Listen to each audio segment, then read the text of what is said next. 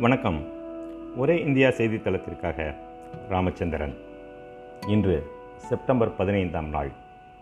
சமகால சாணக்கியன் சுப்பிரமணியம் சுவாமி அவர்களின் பிறந்த தினம் இன்று. புகழ்பெற்ற பொருளாதார நிபுணர் பல்வேறு பல்கலைக்கழகங்களில் பேராசிரியராக பணியாற்றியவர் தேர்ந்த ராஜதந்திரி ஐம்பது ஆண்டு கால பாரத அரசியலில் தவிர்க்க முடியாத ஒரு மனிதர் பெரும்பலம் வாய்ந்த அரசியல்வாதிகளை சட்டத்தின் மூலமாக செல்லா காசாக மாற்றிய சட்ட நிபுணர்.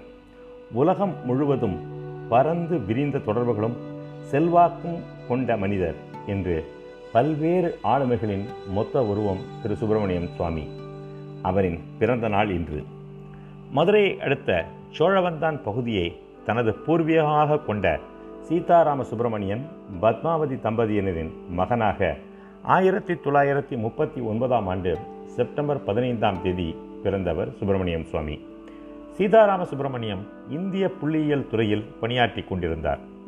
மத்திய புள்ளியியல் நிலையத்தின் இயக்குநராகவும் இந்திய அரசின் புள்ளியியல் ஆலோசகராகவும் அவர் பணியாற்றியதால் சுவாமியின் குடும்பம் டெல்லியில் வசிக்க வேண்டியிருந்தது. டெல்லி இந்து கல்லூரியில் கணித பட்டப்படிப்பையும் அதன் பின்னர் கொல்கத்தா நகரில் உள்ள இந்திய புள்ளியியல் கல்வி நிறுவனத்தில் புள்ளியியல் துறையில் முதுகலை பட்டத்தையும் சுவாமி படித்தார். இதனைத் தொடர்ந்து தனது முனைவர் பட்ட ஆராய்ச்சியை ஹா அமெரிக்காவில் உள்ள புகழ்பெற்ற ஹார்ட்வேர்ட் பல்கலைக்கழகத்தில் சுவாமி தொடங்கினார். அவரின் வழிகாட்டியாக நோபல் பரிசு பெற்ற பொருளாதார அறிஞர் சைமன் கூல்நட்ஸ் அமைந்தார். தனது இருபத்தி ஆறாம் வயதுக்குள் பொருளாதார முனைவர் பட்டத்தையும் அதோடு குறிப்பிடத்தக்க பொருளாதார மேதையாகவும் சுவாமி அடையாளம் காணப்பட்டார். நோபல் பரிசு பெற்ற மேதை பால் சாமுவேல்சன் என்பவரோடு இணைந்து சுவாமி எழுதிய குறியீட்டு எண்கள் பற்றிய ஆராய்ச்சி கட்டுரைகள் சுவாமியை உலகமெங்கும் பிரபலப்படுத்தியது. ஹார்வர்ட் பல்கலைக்கழகத்தில் உதவி பேராசிரியராக தனது பயணத்தை சுவாமி தொடங்கினார். அமிர்தியா சென்னின் அழைப்பை ஏற்று டெல்லி பொருளாதார நிறுவனத்தில் பணிபுரிய சுவாமி பாரதம் திரும்பினார். ஆனால் அன்றைய அரசின் சோசியலிச பொருளாதார கொள்கைகளை அவர் விமர்சித்த காரணத்தினால் அந்த பணி அவருக்கு மறுக்கப்பட்டது. அதனால் டெல்லியில் உள்ள இந்திய தொழில்நுட்ப நிறுவனத்தில் பொருளாதார கணிதத்துறையில் பேராசிரியராக அவர் இணைந்தார். ஆனாலும் இரண்டு ஆண்டுகளில் அவர் இந்த பதவியிலிருந்து நீக்கப்பட்டார். நீண்ட நெடிய சட்ட போராட்டத்திற்கு பிறகு சுவாமி மீண்டும் பணியில் சேர்க்கப்பட்டார். போராட்டத்தில் வெற்றி பெற்ற பிறகு சுவாமி அந்த பணியை ராஜினாமா செய்துவிட்டார். சுப்பிரமணியம் சுவாமியை பதவி நீக்கம் செய்து அவரை தீவிர அரசியலில் ஈடுபட வைத்த பெருமை அன்றைய முதல்வர் இந்திரா காந்தியையே சாரும். முதலில் ஜெயபிரகாஷ் நாராயணனோடு இணைந்து சர்வோதயா இயக்கத்தில் பணியாற்றி கொண்டிருந்த சுவாமி பொது வாழ்வில் ஊழலை ஒழிக்க ஜேபி தொடங்கிய இயக்கத்தின் முக்கிய தலைவராக உருவானார். ஆயிரத்தி தொள்ளாயிரத்தி எழுபத்தி நான்காம் ஆண்டு ஜனசங்கம் அவரை உத்தரப்பிரதேச மாநிலத்திலிருந்து ராஜ்யசபைக்கு அனுப்பியது.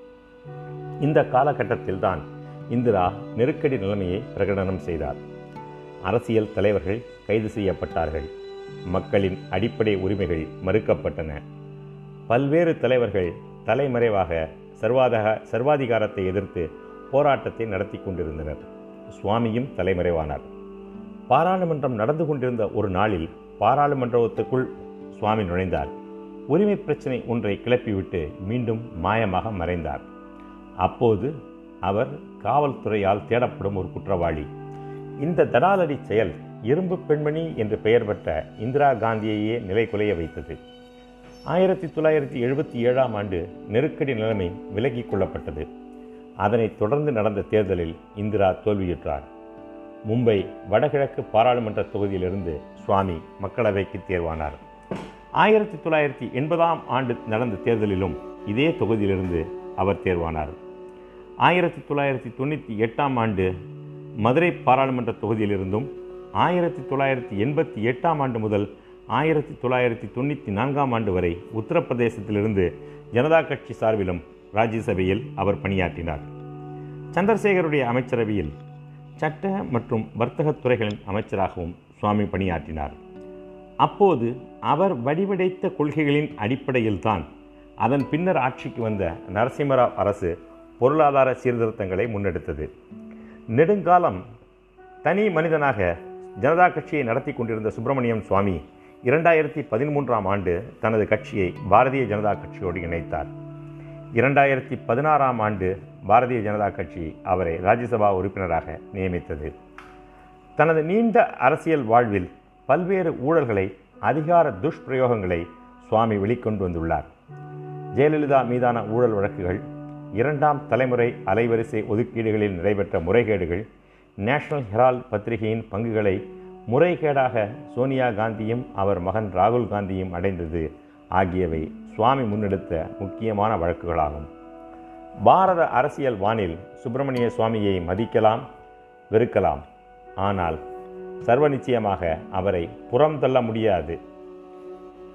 இப்பேற்பட்ட ஒரு ஆளுமையாக விளங்கும் திரு சுப்பிரமணிய சுவாமியின் பிறந்த நாள் இன்று. தனது வாழ்க்கையே பலருக்கு படிப்பினையாக அமைத்திருக்கும் திரு சுவாமி அவர்களுக்கு ஒரே இந்தியா தளம் தனது வாழ்த்துக்களையும் வணக்கங்களையும் தெரிவித்துக் கொள்கிறது. நன்றி.